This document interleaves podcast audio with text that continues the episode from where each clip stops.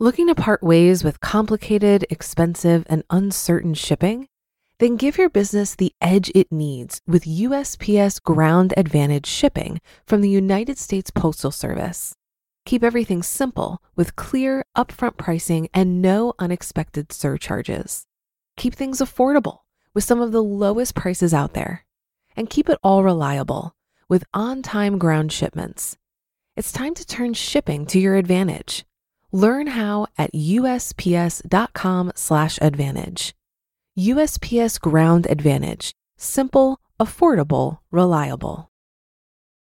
When you need mealtime inspiration, it's worth shopping Kroger, where you'll find over 30,000 mouthwatering choices that excite your inner foodie. And no matter what tasty choice you make, you'll enjoy our everyday low prices, plus extra ways to save, like digital coupons worth over $600 each week. You can also save up to $1 off per gallon at the pump with fuel points. More savings and more inspiring flavors make shopping Kroger worth it every time. Kroger, fresh for everyone. Fuel restrictions apply.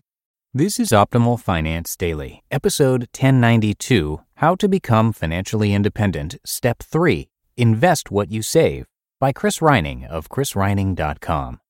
And I'm your host and narrator of the show. My name is Dan, and I'm here every single day reading to you from some of the best personal finance blogs on the planet. And as this is a Friday, I'm going to keep the intro nice and short for you. So let's get right to our post as we start optimizing your life.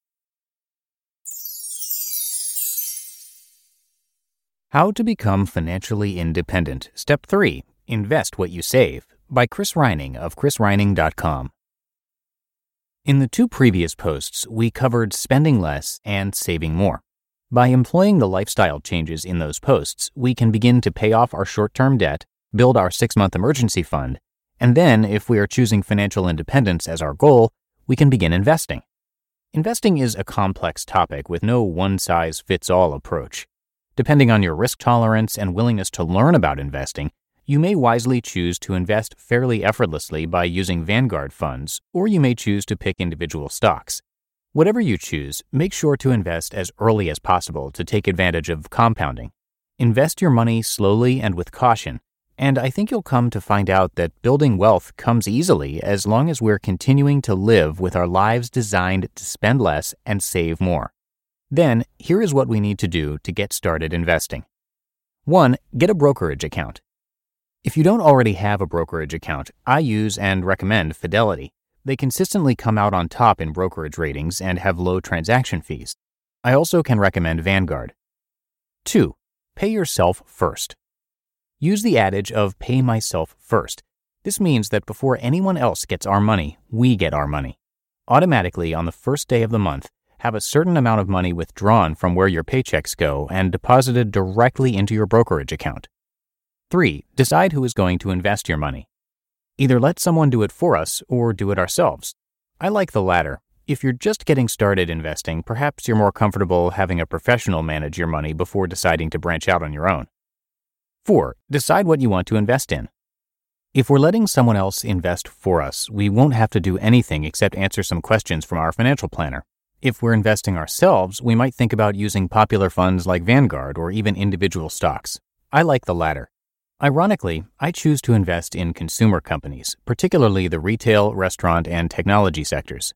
One of Warren Buffett's famous quotes is invest in what you know, and for that reason, my holdings include companies like Apple, Amazon, Chipotle, Coach, Google, Netflix, Priceline, Panera, Whole Foods, and Starbucks. I chose these companies because I use and am familiar with their products. I own an Apple laptop. I shop at Amazon. I chow down burritos at Chipotle. I get hotel rooms from Priceline, and I shop at Whole Foods. 5. Decide how many stocks or funds to own. We may only need a few funds to be well diversified. If we're investing in individual stocks, we probably want to hold positions in about 15 to 20 companies. It takes time to follow that many companies, around 2 to 4 hours a week. If it's something you think you'll enjoy doing, you'll make the time for it. If it's not, you're probably better off with funds. 6. Be patient. Warren Buffett has said, only buy something that you'd be perfectly happy to hold if the market shut down for 10 years. The markets will go up and down. Our portfolios will go up and down. Invest in solid funds and or solid companies and don't sweat the normal market gyrations. Your job at this point is to invest regularly through those ups and downs. Most of us have been through a recession now, 2008 to 2009, so we should understand when and when not to be fearful. In 2008, my portfolio hit a peak on September 22nd and dropped to its lowest point on November 24th. My portfolio lost 40% of its value in those two months. I was fine with that. Okay, mostly fine with that. But what I learned was that it was an excellent time to invest money in the market because everything was on sale. 7. Understand your time frame. We don't invest money that we might need tomorrow, next month, or even within a year or two. 8. Create an investment policy and investing journal. In the book Your Money and Your Brain, Jason Zweig suggests writing an investment policy, which is much like a corporate policy. This is an excellent idea because it takes the emotion out of investing, a dangerous trait. I have written and use an investment policy, and I revise it as needed at least once a year. The other beneficial habit is to keep an investment journal. My journal consists of an entry for each stock in my portfolio where I write down the date I purchased shares, how many shares I purchased, and at what price, along with the PE ratio and the cash flow yield. I also note the reasons why I purchased the shares and how I felt about the company as an investment at that time. This has been really useful in order to look back at previous purchases and reflect on the decision to invest at that point and to learn from investing mistakes. 9. Read and learn about investing. There are an overwhelming number of resources on investing. I stick to books rather than the talking heads on CNBC, which both tend to be short sighted and fear inducing. And 10. Have fun. Meeting financial goals and watching wealth build is exciting. First, we might have a few thousand dollars and we think we'll never get anywhere. Time passes, and those few thousand dollars turn into tens of thousands. Then we think, wow, that was awesome. We've never had that much money before. As time goes by, we pass the six figure amount. Then we may pass the 200,000 mark, 300,000 mark, and maybe even reach 500,000. We realize anyone can do this. For some, an amount of 500,000 may be enough to cover living expenses for the rest of their lives. For others, they might be shooting for a million. What we realize is that it takes time to build wealth, hence number six, being patient. There will be setbacks and recessions and unexpected expenses and the normal bumps along the road. But if we keep spending less, saving more, and investing, we will be rewarded. You just listened to the post titled How to Become Financially Independent. Step 3 Invest What You Save by Chris Reining of chrisreining.com. Looking to part ways with complicated, expensive, and uncertain shipping?